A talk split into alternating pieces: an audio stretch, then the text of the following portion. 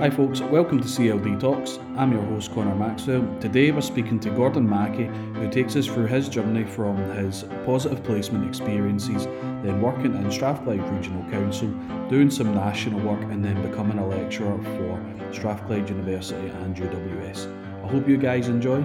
Without further ado, here's Gordon Mackey. Gordon, it would be great if you could just tell us a wee bit about yourself and your career in CLD. Okay, Connor, I'll try that. Um, so I'm now retired. Um, not quite 65 yet, though. Um, but I always had this notion that I would, once I had finished with my CLD life, I would go on and maybe do something else. Mm. but who am I? So uh, I was born in the East End of Glasgow and raised there. Uh, and actually, where I was born is now part of the campus that I used to work on.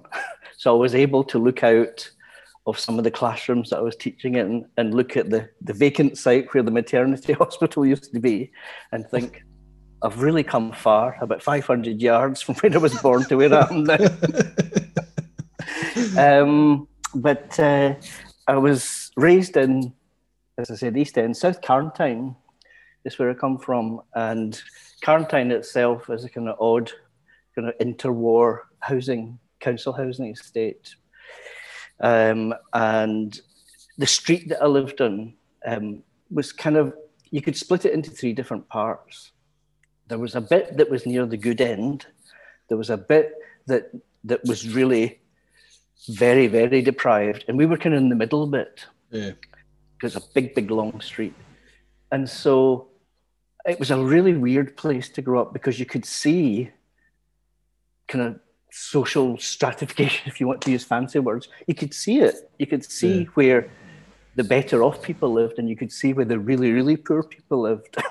And that instills in you fairly early on in your life a kind of understanding that of things aren't the same for everybody.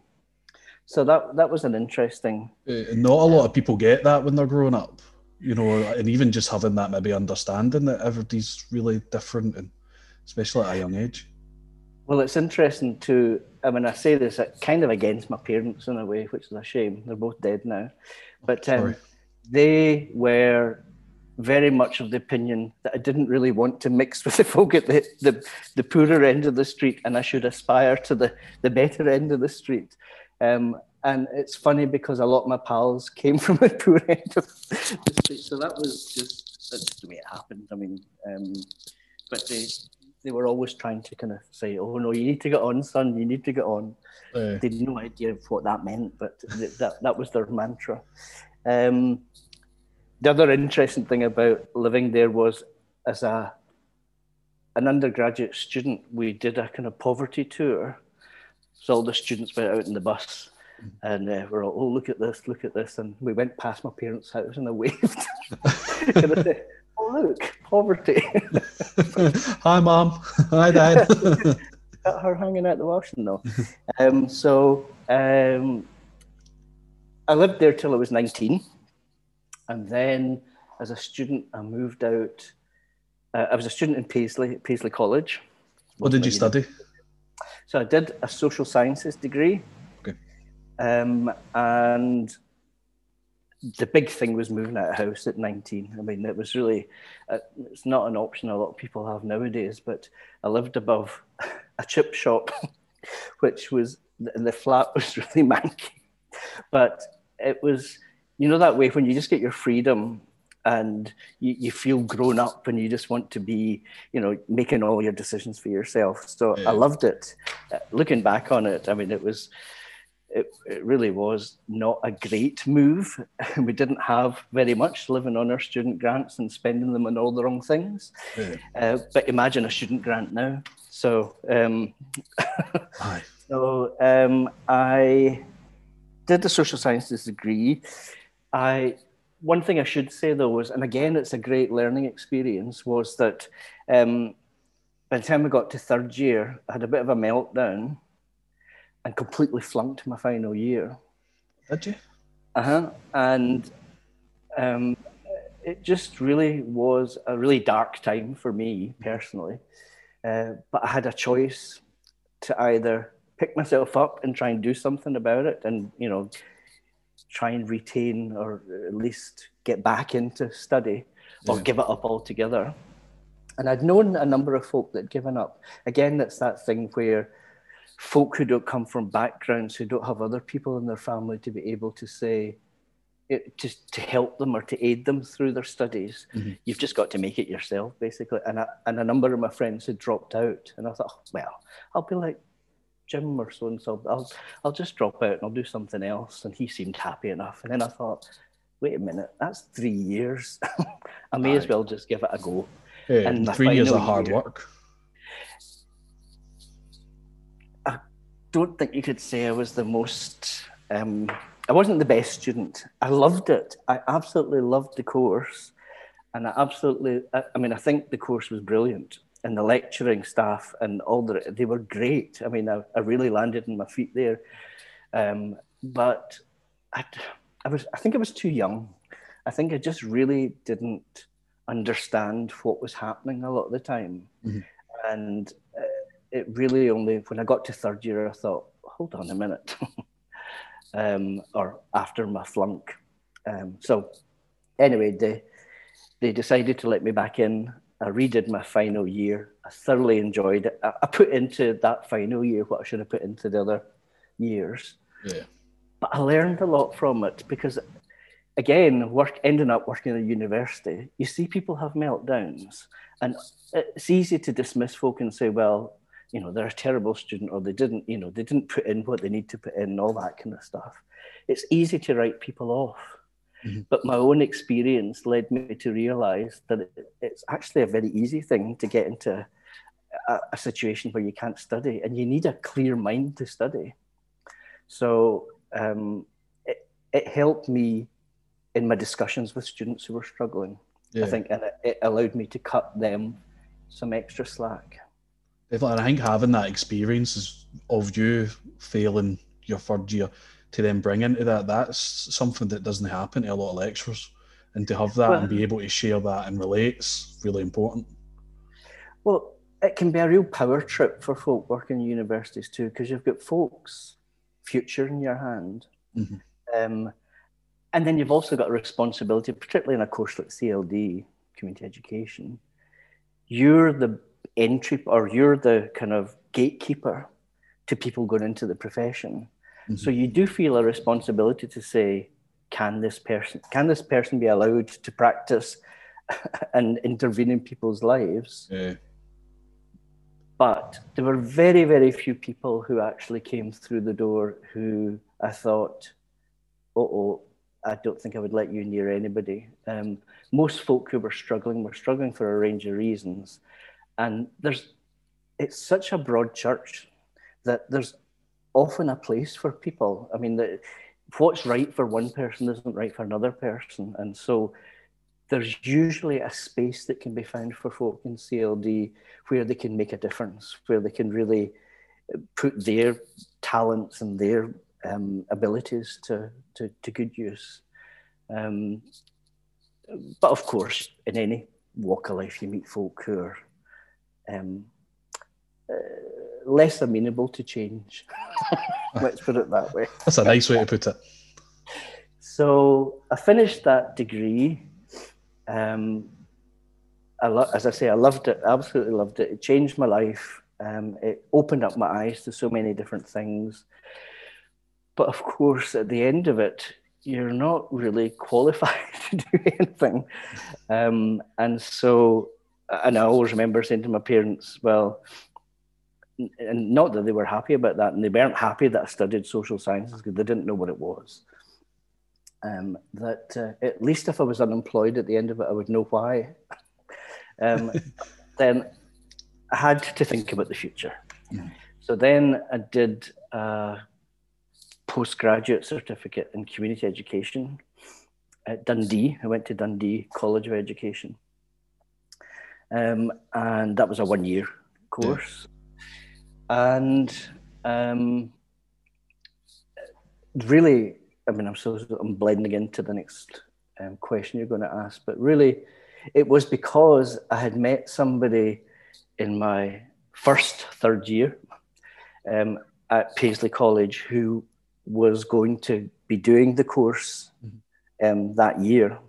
He was finishing his his fourth year as social sciences and then going on to um, the community education course as it was then.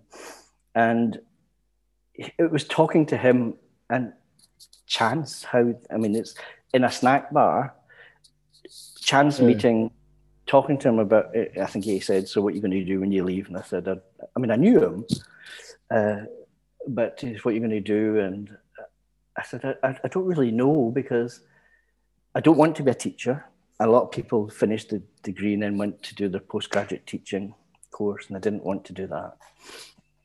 I didn't want to be a social worker, but I knew it's one of those things that, again, it links back to what I was talking about, where I come from. I had a kind of strong sense of what you would call now social justice. Mm-hmm. And I wanted to do a job that didn't necessarily make you lots of money or didn't give you lots of status or whatever. I wanted to do something that would make a difference in terms of people or communities who whose opportunities weren't that you know were limited in some way yeah. and that I could in some way make a difference and he kept saying you should consider community education of course my first question was what the hell's that never heard of it um, and then as he described what he was doing, he was very interested in housing and housing matters, and that wasn't really my thing necessarily. Um, and in fact, his whole career ended up being in terms of community development and housing. Right. Okay. He said it's such a broad field. What are you interested in? I said, well, education interests me, but not schooling. Um, and he said, well, that's the, the clues in the name. There's education in the name. Why don't you think about it? Look into it, and then we can have a chat again. So that's what I did. Um, and then we had another chat, and he was saying, "So, what do you think about it now?" And I said, "Actually, I think this could be for me because I, I, was really interested in the idea of community development, um, and I wanted. I was quite interested in the notion of campaigning work, and there was a, still a lot of campaigning work then done with community groups. And I thought that sounds interesting. So the two placements I had at Dundee, one was in Edinburgh um, with uh, an organisation called the Pilmeny Development Group, which I think is still on the go. And bizarrely, I think my placement supervisor still works there after all wow. these years. I know. Um, and my second placement was in um, Howwood Road and Johnstone, working with um, a housing association dealing with dampness. It was a dampness campaign. I two of the most outstanding placement supervisors you could ever want to have. They were brilliant.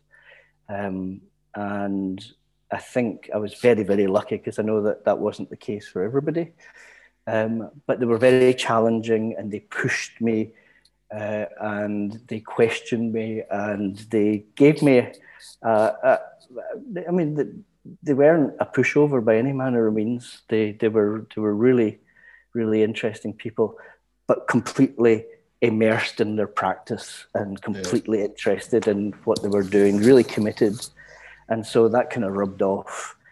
Um, and so that's that was my kind of entry into CLD. How did the two compare to each other?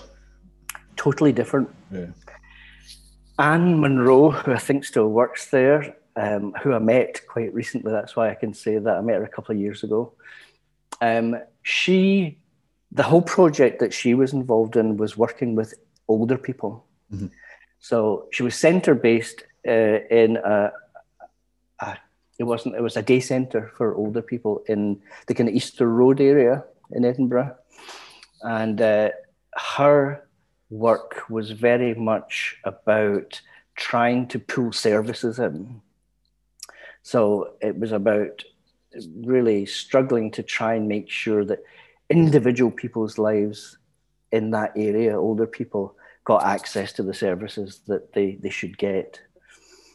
Um, and I would call Anne a very kind of um, her commitment was, and her and her husband's commitment was that they had to live in the area as well as work in the area. So they moved into the area, which always kind of frightened me. in one level, I thought, do you have to do that? uh, uh, but they were, her husband was the kind of the big youth worker in the area, and she worked with older people. Oh, cool. Um, so completely and utterly committed their whole lives. Uh, when I was out in Howwood Road with Rab, Rab Murray, um, he was very political and he wanted to push the local council to do some things about the that area that we were working in um, to really to to force them to do to make changes um, but working through a community-led organization mm-hmm. so he was their big resource if you want to call that yeah. put it that way uh, but he he always had the bigger picture in mind so when he was pushing me, he would say, "What do you know about so and so? How do you, how does that affect practice? How would you apply so and so's ideas to that?" So my um, my supervision meetings, I had to prepare really well for them because I knew he was really going to push me, and he wouldn't let me away with any crap. Yeah. So, uh, and it was just you have to remember the context was really that was the first Thatcher government. So okay. instead of giving me a pile of kind of left wing things or things that he thought that I might appreciate, he gave me a lot of things which were coming from a very Thatcherite perspective and said, How do you argue against that? Mm-hmm. What have you got to say about that?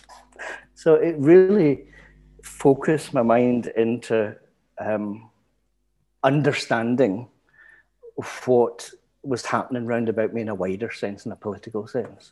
Mm-hmm. So it really gave me, those two placements gave me a real good grounding in very different aspects of the work.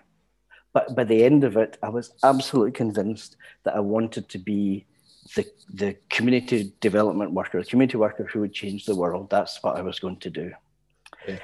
How um, did the Thatcher, the Thatcher government impact community learning development? Hugely. Yeah. Mm-hmm. Um, well, to begin with, when I graduated, there really weren't any jobs. Right. Local councils, local authorities were getting hit really badly. It was the first big series of cuts, mm-hmm. and um, it really meant that there really wasn't any expansion in local government services that year. So in fact, my first job was a job creation scheme. Uh, it was called the Community Enterprise Program. Right. And but it was in community learning and development. So my first job was as a resource worker for what was then called adult basic education, which we call literacies work now.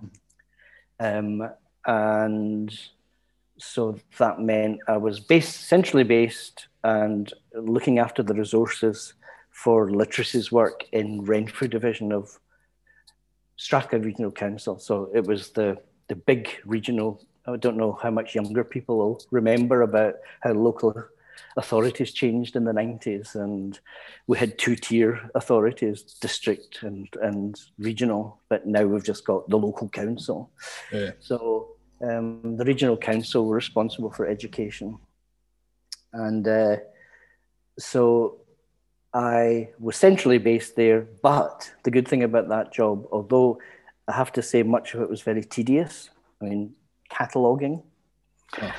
um, uh, it meant that I also had to visit every area office in Renfrew Division and do the same to their resources. And what that did was it was it was brilliant because I met all the area staff I got to know them, not all of them, but I mean, I was, I was, I became known a known entity across Renfrew Division, which yeah. was really useful for me because having been a student in Dundee and then being in Paisley, nobody knew who I was. yeah. So it's not like I was working in an area where I had any kind of background. You know how many people younger people, maybe folk like yourself, who get involved in work locally and then go and then study and then move on and all the rest of it. I was working in an area where nobody knew me. So that although the job, it was a one year funded post, um, and it wasn't the most exciting job in the world, uh, it really it, it gave me the opportunity to then start applying for jobs. Yeah. And that's how I moved into my next job because I was known. Yeah, but it gets your feet under the table and it gets you in that position where you can start looking at other things. Very much so. And uh, it was a really good opportunity to see the spread of what happened in what was called Renfrew Division then. Um, and so I, I, don't, I mean, maybe at the time I didn't fully appreciate it, but it really did open doors.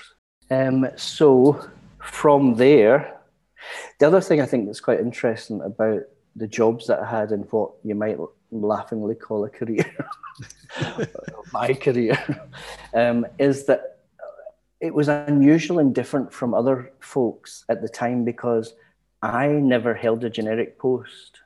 Now, most people did. So they did a bit, a bit of adult education, they did a bit of youth work, they did a bit of community work. Mm-hmm. Um, I always ended up not, it wasn't planned this way, but I mean, this is the way it, it, it panned out. I did jobs that were very specific to one part of the, the, the service. Right, okay. So my first job after leaving the job creation scheme was an urban aid post, urban aid funded um, post in uh, Greenock in adult education. And uh, the project, I think it was called Improved Access to Adult Learning Project. So it was based on a housing scheme. Mm-hmm. It was targeted at specific groups. The application for the for the money had said that, that it had to work with the physically disabled, um, women, all women, uh, the unemployed. Um, so that was basically most people in the area. Yeah. Um, but you had to prove that, that what you were doing was working towards getting access for these groups into education in some way. Okay. And again, uh, because it was a it was a very specific post with specific money, um, it meant that in theory, I had access to funds that generic workers didn't have because they were always having to argue for money from the area officer. Didn't quite work out like that. And I have to say, and here's a, a, a good lesson for everybody I was awful at that job, absolutely awful. Oh, it was dreadful. It was the probably the, the worst experience in my life in some ways. Um, we had no base at all. Well, we had an administrative base in a primary school that we could have access from nine to five. With nowhere to bring people at all. So we walked the streets. We, I mean, we, we did all the things that you could do when you didn't have any place to go. You went to where, yeah. places where other people were. Yeah. So it did force us rightly, and I think in a good way, to get to know the local tenants associations and groups, the local youth groups, um, even at some points hanging around the shops. I remember trying to just waiting for people just to chat to how scary must that have been this person coming up to say hello can i talk to you um, but uh, that that remained a feature of a lot of my working life hanging around shopping centres accosting people um, but uh, but there's was, theory behind it. There's theory behind it. there absolutely was, and I, I, read vigorously trying to think how am I going to make this work. Um, but for a number of reasons, it didn't work. The local community, I should have said, the project was across um, three different areas. So there were two workers in Ferguslie Park in Paisley, one in Barrhead, and then the two of us down in Greenock. Mm-hmm. I think locally in Ferguslie Park and in Barrhead, for a number of reasons that had been well established with the local community that the project was coming, but not in Greenock.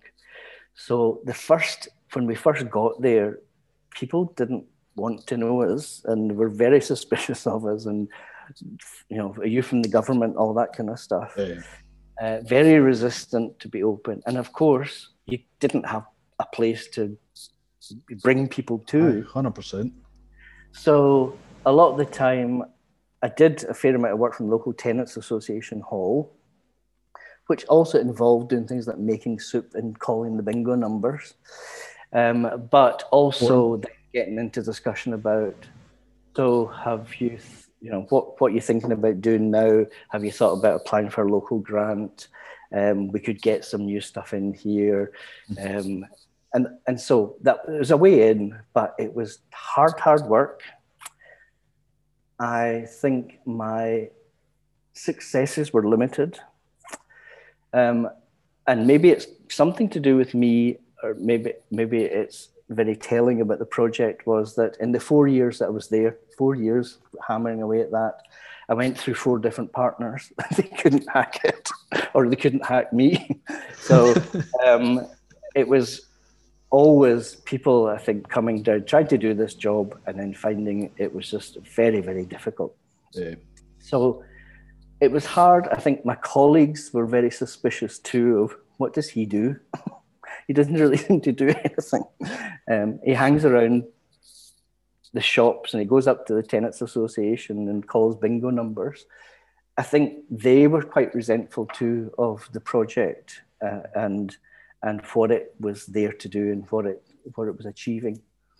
Interestingly, though, long term, two of my colleagues there ended up I ended up working with them long term at Strathclyde. So, oh, cool. uh, in fact, one works at UWS, David Wallace. Oh, wow. Um, so we all worked together in the early 80s, um, and it wasn't it wasn't a great success, but you sometimes learn the hard way. So my next job was another urban aid project, uh, but this was in Paisley. Uh, and it was a really interesting project. It was a, a family centre, but it was a joint submission between CLD, ComEd, um, social work, pre fives, and community development workers were also based there. So and it was based in a primary school in, in the wing, a disused wing of a primary school. So there was a pre five centre as part of it, a, a nursery, the adult education room, which was a huge big room, which had an office off it where I was, um, a domiciliary care project, um, and community development. So the idea behind the project was brilliant and it worked really well in the sense that all the things I'd learned from the failures of Greenock, um, kind of magically, I couldn't do any wrong when I was at Paisley. Everything just seemed to work. Yeah. Um, it was easy to get people in. It was easy to get people involved. Um, it was easy to get involved in other aspects of the, the family centre as well. And it just was very, very, it, it was night and day. Mm-hmm. So I thought, I can do this. I really had to prove to myself that I could do it after the kind of failure of my first job. Yeah. Um, and I was delighted that that was the case. So that was great. I think it's um, great that you still stuck that out for the four years in your first job, even especially if you had loads of different partners, but you still were there, you know, and you still tried it, which it's is, partly says something, you know. It's nice of you to say that. Um, it's partly to do with there was a wage coming in every month, and you don't walk away from a wage. I'll be cynical enough about that.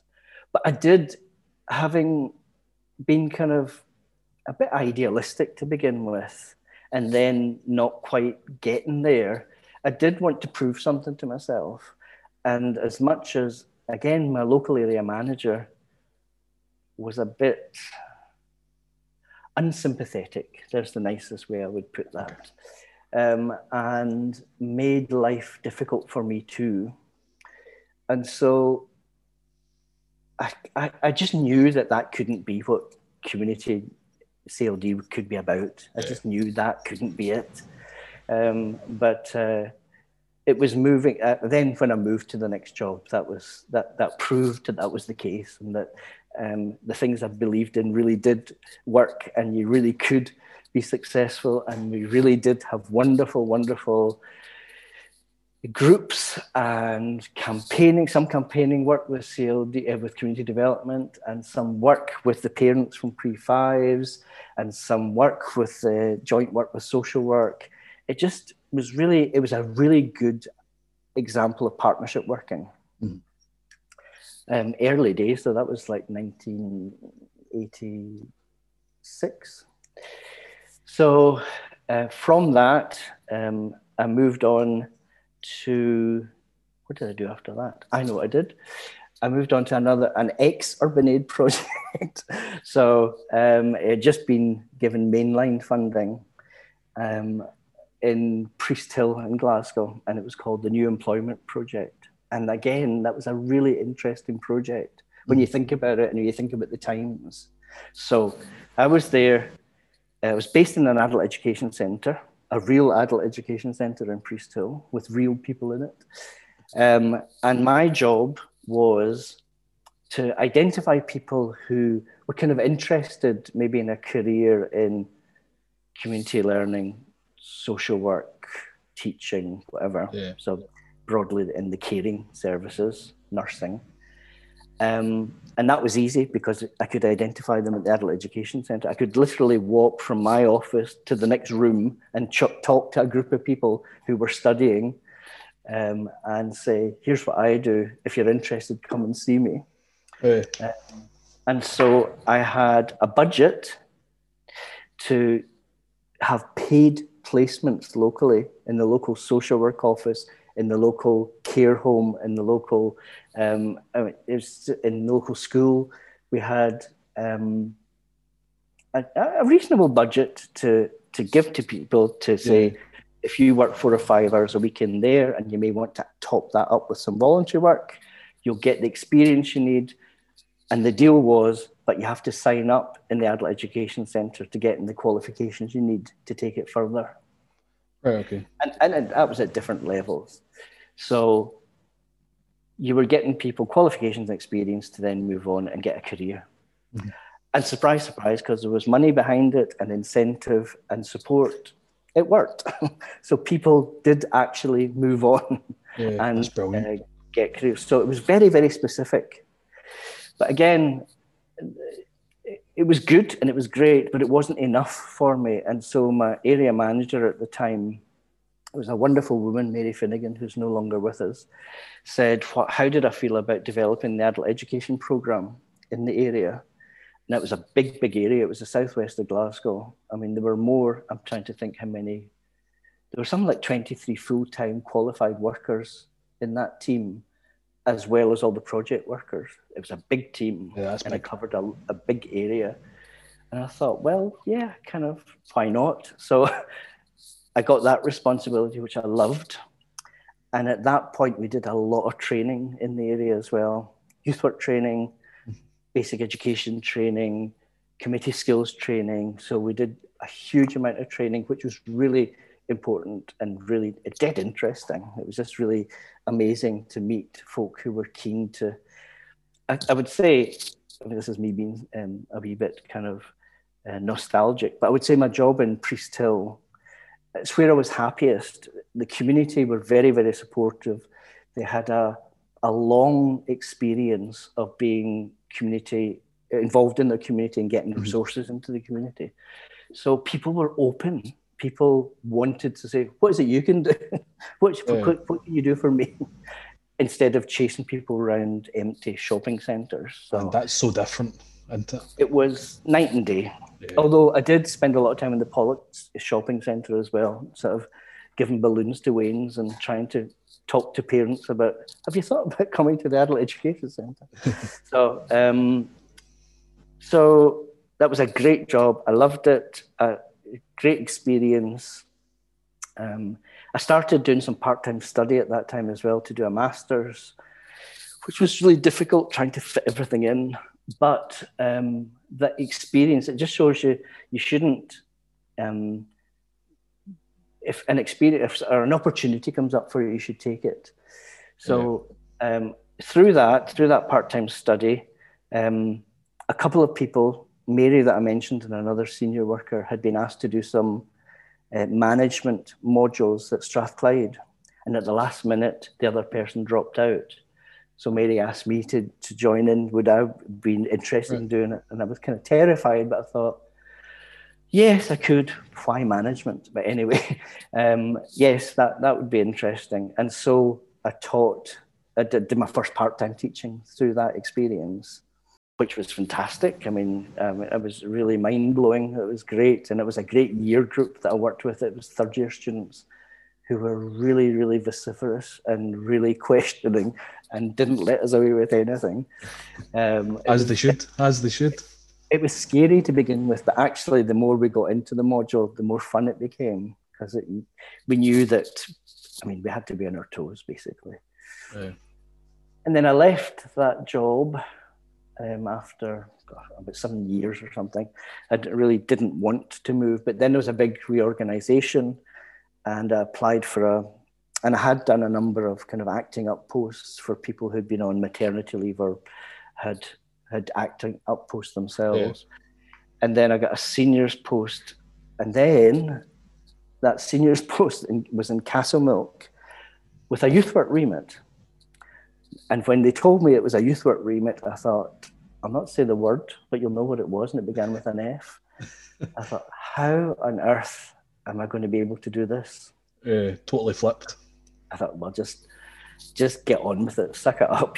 that's where you're going. Uh, uh, and I went. The other senior worker in that team was somebody I'd worked with in the southwest anyway. So the two of us kind of decided. He was the adult education senior, and I was the youth work senior and he hadn't really done much adult education. I hadn't done much youth work, but we worked together to, to, to sort things out.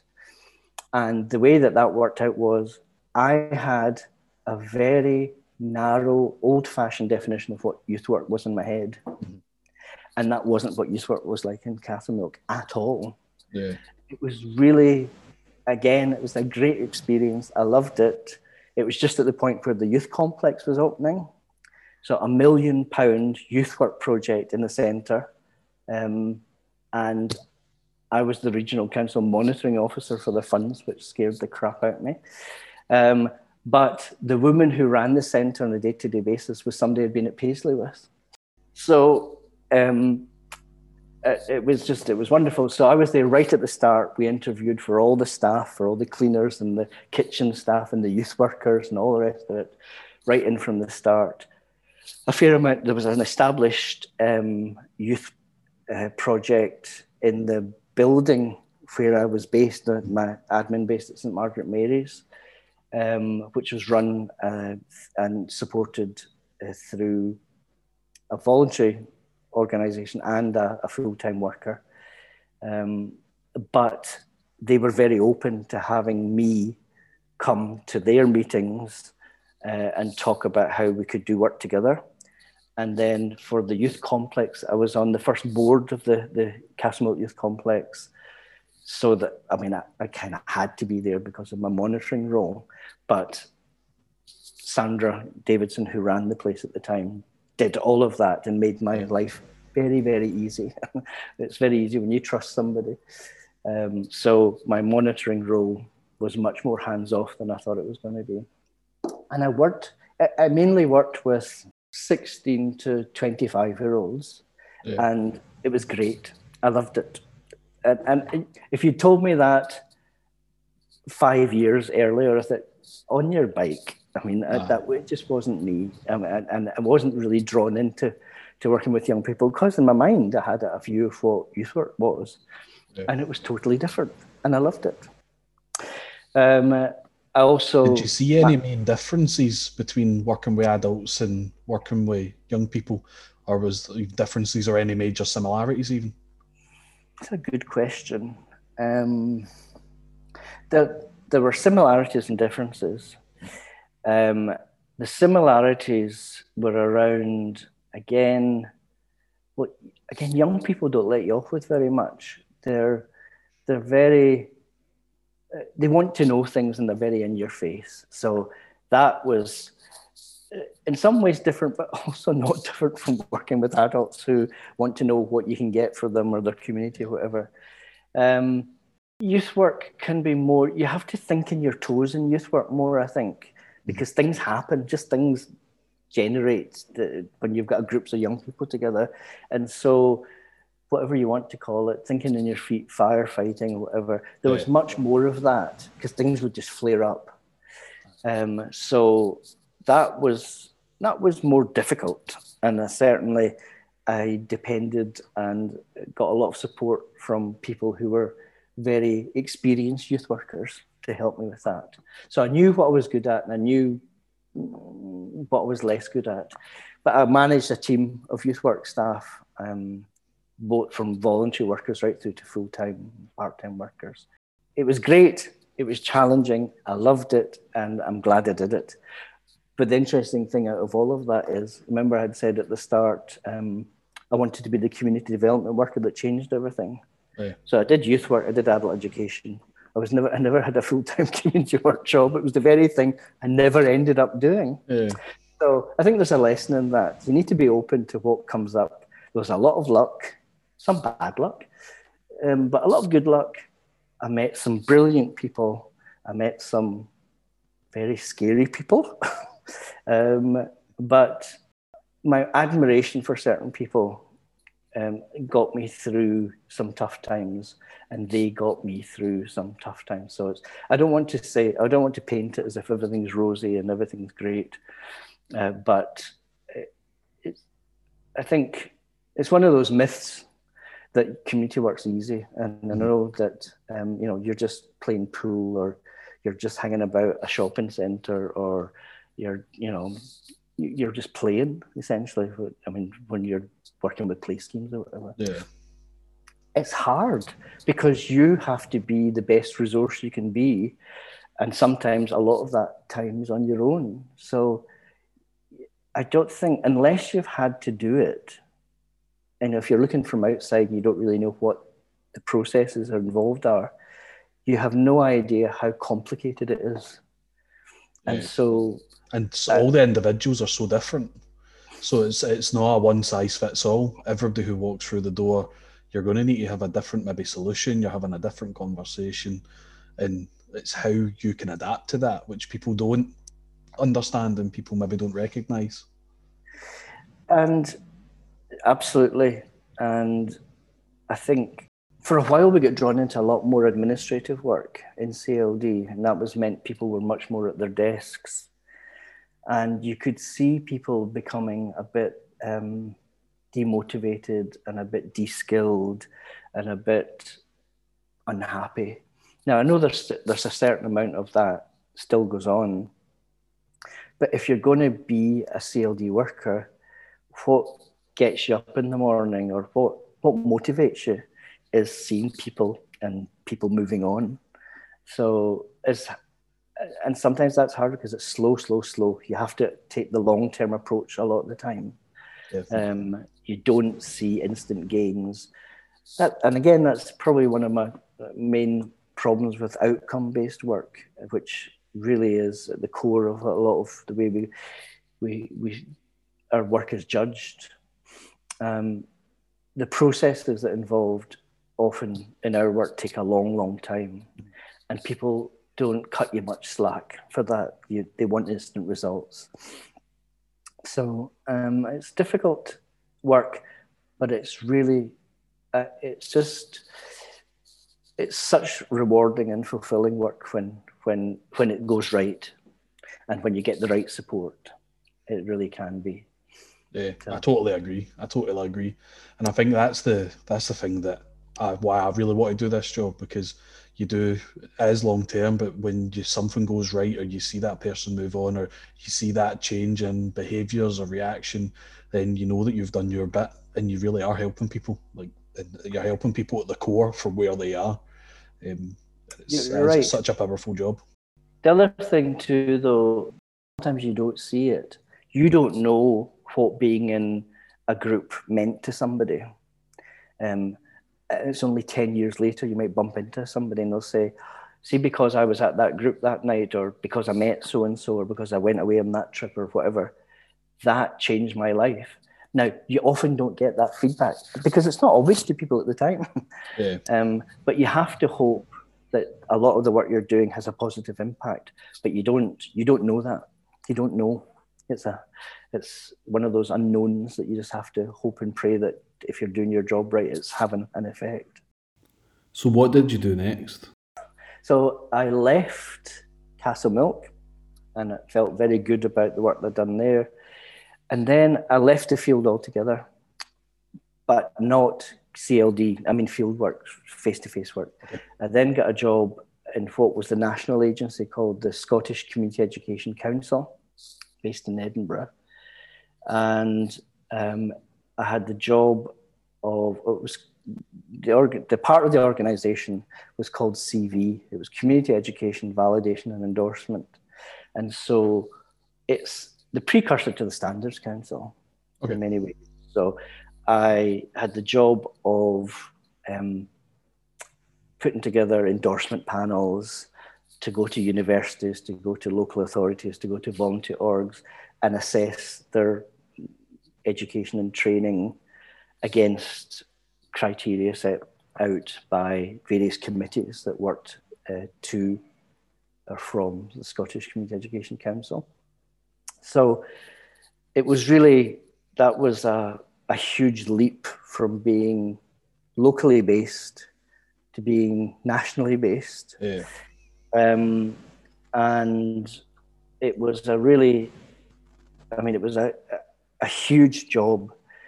Um, to put it into perspective, when I applied for the job in the first place, that I got the stuff sent through, I read it, and I thought, well, that's not one job, that's three or four jobs, and no one person could do that. And I put the application in the bin. And then I had discussed it with somebody, and they said, but you should still put in an application. So I got the, the form again, and I started to fill it out, and I took cold feet again, and I ripped it up and put it in the bin. Oh, did you? so then I had to go back to them a third time and say, could you send me another application form? And I filled it in, and I went for the interview, and I thought, this is a big job. This is a big job. I'll never get it.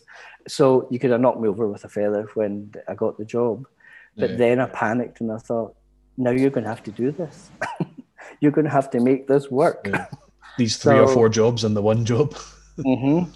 Now, fortunately, I wasn't totally alone. I had a, a, a manager above me, Fiona Black, who did a lot of the development work and had been doing that work by the time I arrived. Um, but then it opened up a whole new world. I was working with universities, I was working with local authorities all over Scotland and volorgs and community organisations. And yeah. so my idea of what CLD was just grew out of all proportion. Mm-hmm. Um, meeting really inspirational people who were really motivated and they wanted to get their their educational courses or their training courses endorsed, professionally endorsed. Mm-hmm. And then working at that level with universities and being kind of taken seriously.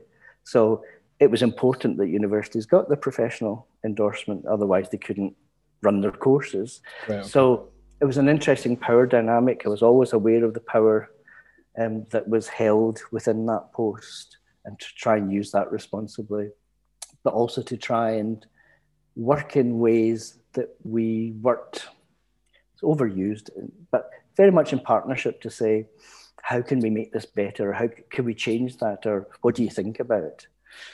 But it was employer led, it was an employer led body. All the committees that I worked with were all employer led.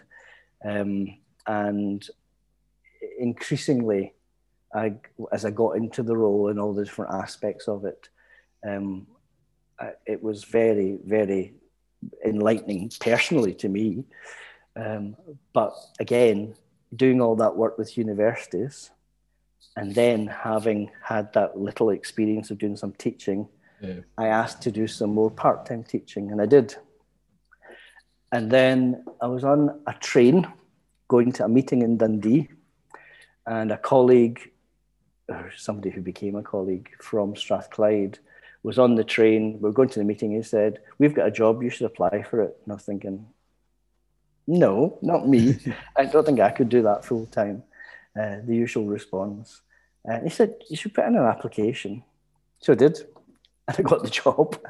Um, and then that was a, just a very different experience again. So you're working in a whole different atmosphere um, yeah. in a university, but still feeling like a CLD worker.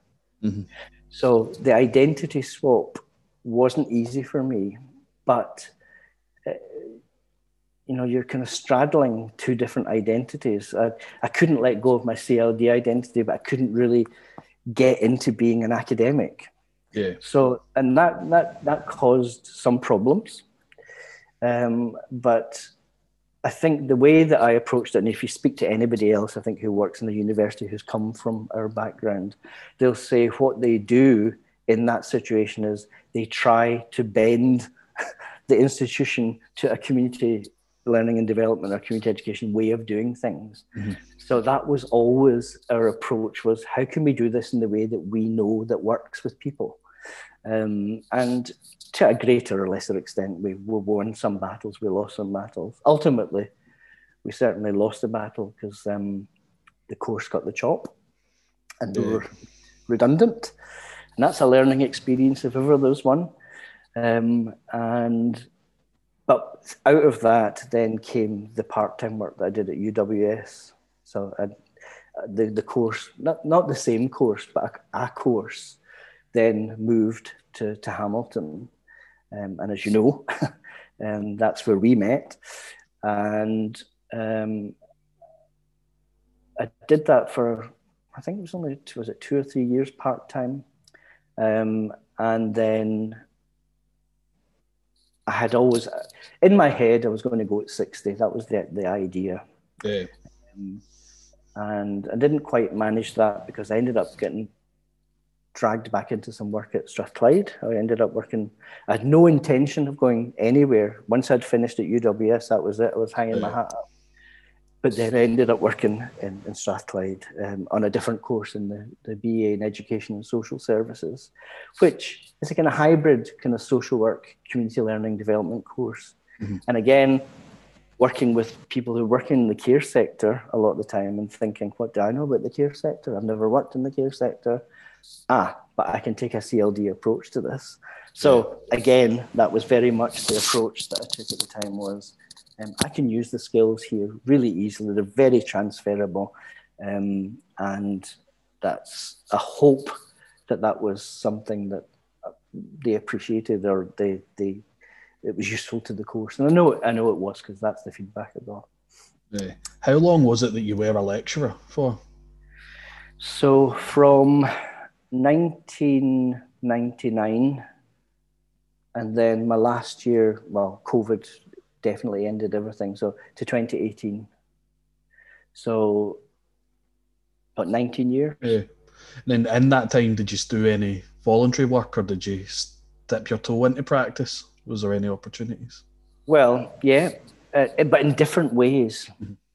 So to say that, I mean, and I, my belief was that a lecturer did lecturing. Mm-hmm. That's not all they do. I, I mean, I, I, a very naive uh, understanding of the, the various roles. So for the first five years I was there, as well as finishing off my master's, I was the placement organizer. Yeah. So that was a lot of placements to organize because it was a three year course and the postgraduate course. So I had to kind of drum up something like 140 placements every academic year, which was difficult because you couldn't rely. There were some some local authorities you could rely on who would give you placements year after year, mm-hmm.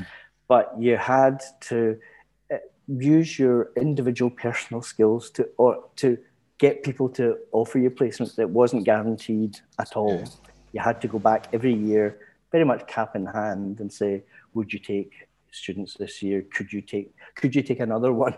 Are you sure you can't take another one? All that kind of stuff."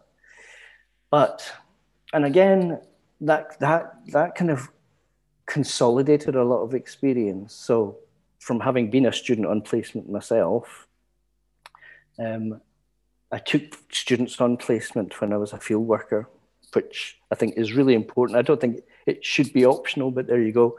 Um, I regularly took students mm-hmm. from all three universities at the time. Um, I undertook, there was a national course in fieldwork supervision at the time, which I did, um, and then took students after that. Um, then I ended up teaching on the national course in fieldwork supervision when I was based at Jordanhill. Mm-hmm.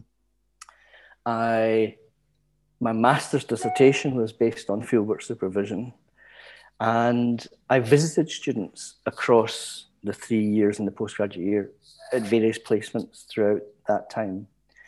So, and then working nationally, I had worked with the National Fieldwork Supervision Group. So I had a kind of interesting perspective from different levels about what I thought supervision was about yeah. and what I thought placements were about. Um, and I think it's maybe not a popular thing to say, but it was often the weakness in courses was that the fieldwork supervision element of it could have been better, mm-hmm. could have been better managed, could have been um, better supported by the field. When people say lots of nice things about, oh yeah, we have to have students, but you phone up and you say, no, not this year. Um, yeah. So there's an expectation from employers that you know placements will be this gold standard, but then when you were trying to organise placements, it would be like, well, you know, you'll need to ask somebody else, or we're not offering placements this year. So I found that element of the course um, really I don't know how you fix it unless you're going to really resource placements. And resourcing didn't come from the university because they didn't see the placement side of things as being important necessarily. I mean, higher management. Um, so it had to come from the profession or the field, and it, it wasn't forthcoming. So sometimes the expectation of what placement would be, and then how that panned out there could be quite a gap. Mm-hmm. And then now with where CLD is and and how spread out practices beyond CLD, um, it meant that many people who were supervising students who didn't come from a CLD background, but certainly had supervised students or whatever in the past, um, we're supporting people to understand a process that they didn't understand fully themselves. I know that sounds quite a, a thing to say. I'm not saying that they weren't professional people in their own day to day work. What I mean is, and I'm not saying it's a big mystery or secret, but there are specific processes and specific values and specific ethics and things that underpin our way of doing things. And if you're not steeped in that, how can you help somebody understand it as a student? Yeah. And so, again, I mean, you hear horror stories about people's placements. I don't know what yours were like. Um, I know that I probably got the best possible start, but I, I, I just wonder what it would have been like if I hadn't had a good placement. Yeah, I was really fortunate that my placement was my place of work. So um, we were for my going to uni, I get a day a week to go to uni through my workplace. So um, then my placement hours were there. So my placement was perfect. It was what was good, but was me and my manager at the time then had those sort of placement discussions, which we normally maybe wouldn't have had because we would have just been doing our day to day role. So we might have no then been looking at one of the essays or the assignments or something that we've been gave where he's then he then challenged me and done right. that whereas we probably wouldn't have done that before and um, fact, I know we wouldn't have done that before. So um, it was pretty good for that, um, which was really different. And it was different as well because you were doing your day to day work and that was fine. But then when you were at uni and you were in placement, it made me then look at myself and reflect on my practice and what I was currently doing to make sure that I was also hitting the points because when you're doing your day to day, you sometimes do forget maybe the reasons why and what you're doing because you're just so immersed and you're so busy. So it gave me that opportunity to really check myself and really evaluate what I was doing. I think there are distinct benefits, obviously, from from doing your placement where you work. I think there's drawbacks too. I mean, I think that one of the nice things about going to different workplaces is seeing how they do things differently, even though Definitely. it's called the same thing. But I mean, when you're working full time and you're you're studying part time, I mean, time time is the issue. I never had. I time was what was time. it was especially you know the third year was I found that really difficult managing my time. So I did in third year. That was um, that was a lot. I ended up what was good with when Lanarkshire got the new campus when it was open 24 hours. Like that was a game changer because I would just go in there and maybe after a shift at half nine, ten o'clock, and I would just stay for a few hours and get my stuff done. That was I really had to use that time then when I went home, I just went to bed or I would play FIFA or I'd just sit and chill it, you know. Um, whereas just taking that extra time and going, no, you need to go here because if you go into that place, you'll do the work. Um, but the third year time was, but aye, that was hard. I can imagine. Um, but as I say, I mean, I think placements are such a crucial part of our professional training, and it always kind of I found it difficult to square the expectations with the reality sometimes, and I know that um, that's one of the things. If I could change anything, if I had a magic wand or whatever, it would be to resource placements properly. Yeah, and as it's hard as well because you can't always. But then if that was 140, you had to try and locate every academic you know, year. That's so difficult, and then there's that pressure as well. Then on the student because then we were told as well to um, try and find placements as well because they're just they're just not always there. And I don't know how placements are working now in COVID. I don't know if people are taking on placements or volunteers or how they're even looking at that now actually, which would be interesting to try and catch up to see. Because that's right. there could be a core group of students that are even accessing placements. It's a difficult one, and particularly in the, the first year I was there at Strathclyde, um, it was easier to get placements because there were still so many uh, larger um, council operated CLD services. Um, by the time I left, um, many of those people had gone, many of those posts had disappeared. Um, and so you were relying on small voluntary organizations who were often not well resourced themselves to take on this important role in people's professional education. And that, again, that just seemed not, it wasn't the best way if you're looking for people to come out as, as being able to hit the ground running, as the phrase is, um, but at least to be able to have a, a working knowledge of what the, the job is or what the roles can be when the places that they've been on placement might have very little to do with what what the full time professional work is about. So I think that is uh, something that certainly could could be better resourced. Yeah, definitely. Um, is there any other changes or that you think that you'd like to see in CLD or for the future? I think maybe you're asking the wrong person just because I've been out of it for so mm-hmm. long they're kind of maybe more a bit philosophical. I think a lot of our work has become less group orientated uh, in terms of what do I mean by that? What I mean is much more individually focused, individual outcomes. Yeah. Um, and the thing that I found, which was really the good stuff in, in the way that we did things, was always working with groups with individuals in mind uh, but having a kind of wider idea about what was trying to be achieved rather than just for individuals. Mm-hmm. So, but that's not. I don't think that's something that CLD itself can can change. But I think what we need to do is be aware, and I'm sure people are aware of the pressures to to move in, in particular directions through policy. Um, maybe a more critical engagement with policy. What do I mean by that? What I mean is, I used to get student recordings um, that would say things like, um, here's how we're going to engage with GIRFEC, or here's how we're going to some kind of policy development. Sounds like something I wrote to you in my first year. uh, my first uh, year was not great.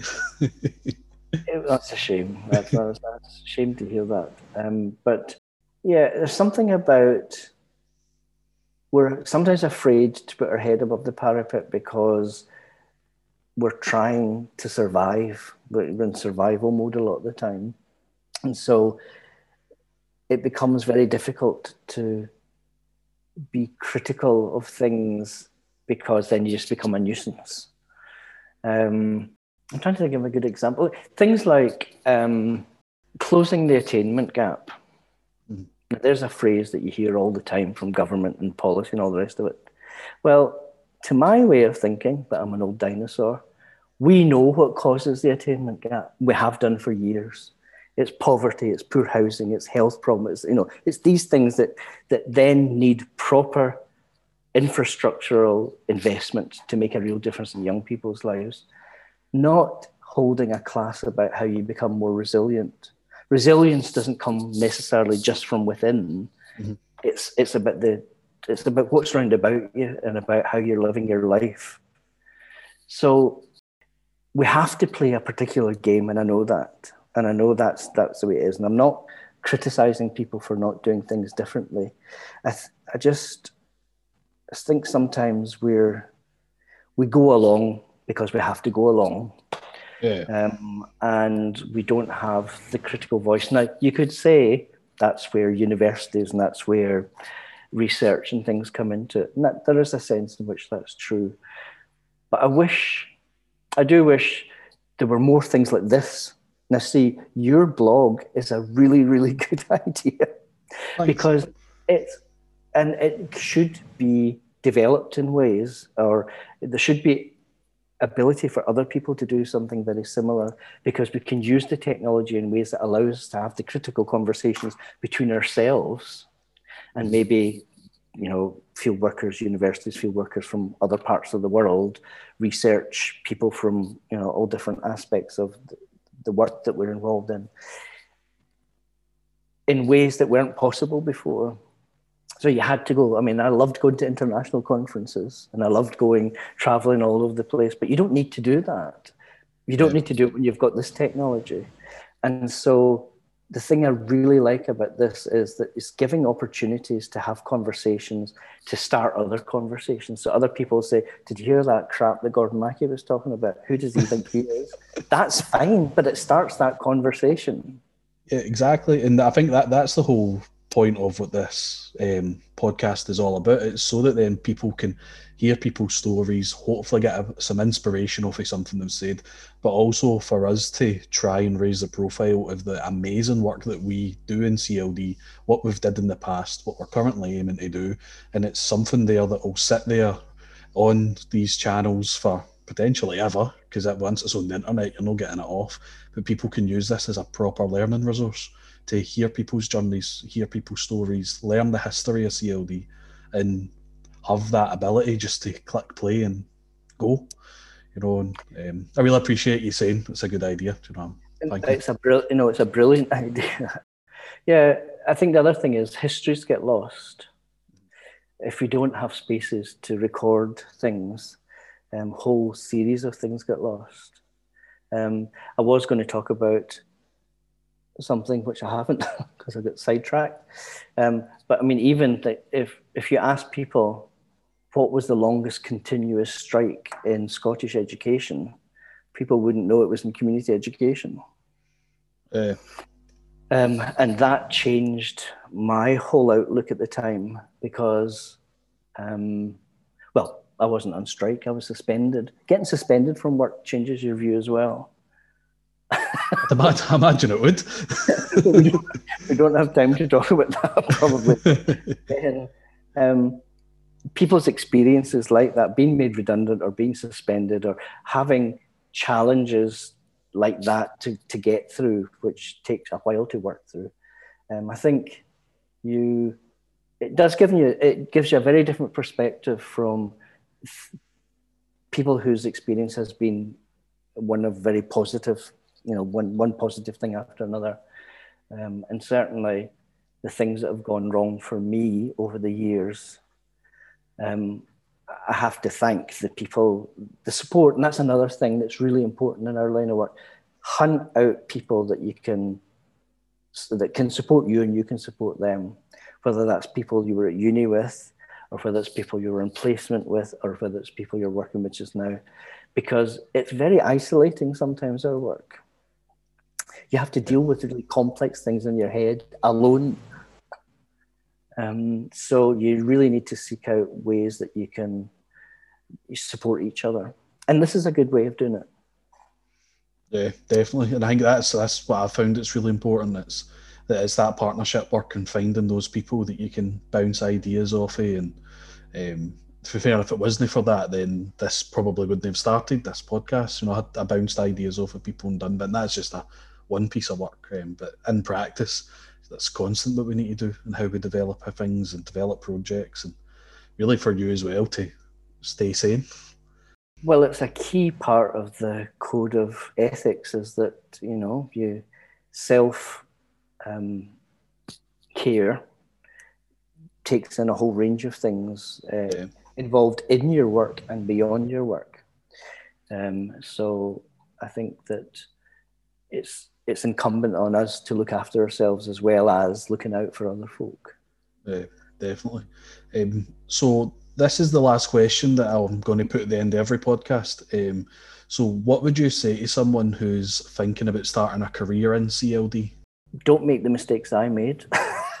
right. So you need to um, listen to this, listen to what Gordon's did, and don't do it. um, be seek out people to talk to about their work, understand that it, I mean, it is, there's lots of fun in our work. Of course there is. It would be crazy to say there's not. Um, but you have to know that it's not easy. Um, and that as much as it looks like we're having fun, there are the processes that we take people through, and we're very proud of our processes. Um, that that we that we use and the theory that underpins or the ideas better maybe put it that way the ideas that underpin what we do um, are important um, that you you struggle through with understanding what those are because they're quite complex at times and leave space for trying to have a bigger picture of what the the whole idea behind CLD is because it's not what you th- it's not easy to understand. Um, I failed throughout my whole life to explain to my parents what I did for a living. Um, they, but my mother used to always say things like, "I know you're doing good, son. That's nice, but I still don't know. I can't tell anybody what it is you do because they never." They never got it, and I couldn't. I didn't have the words, particularly when I was younger, to explain to them um, what it was. So people would say things like, well, a policeman works in a community. Is he not a community worker? And I was like, well, you know, I don't think he has quite the same set of values or the same um, reason for being there. I think we have an, an, an educational or development role uh, there. So it's about trying to understand the, the complexities of what we do before you jump in. Um, but if you do choose it, um, then I think you're, you're in for a rewarding life because it does bleed into other parts of your life. Your, your outlook becomes uh, changed in a way. Your, your, the way you relate to people, the way that you discuss anything, the way that you're involved in local politics, or, or the way that you vote, or all those kind of things are, are you ha- you see them through a kind of CLD lens a lot of the time. Um, so it, it will change you, but in ways that are good. Brilliant, brilliant, and you know I totally agree with you. That's um, I think that's the way that it's really done for me. It's totally changed for the way that I see things, and I think the uni was a big part of that as well. And just sort of again is that um, different understanding and different outlook and just hearing other people and yeah. you know getting a range of views about things and having the luxury of getting time out away from directly working with people to I, I must for your situation it must have been interesting. Um, people like me talking about stuff and then the reality of you going and working with people and then thinking hmm this doesn't quite match up. Uh, so what's going on here? Yeah as and it's John, I think it just shows, but just how vast and incredible CLD is.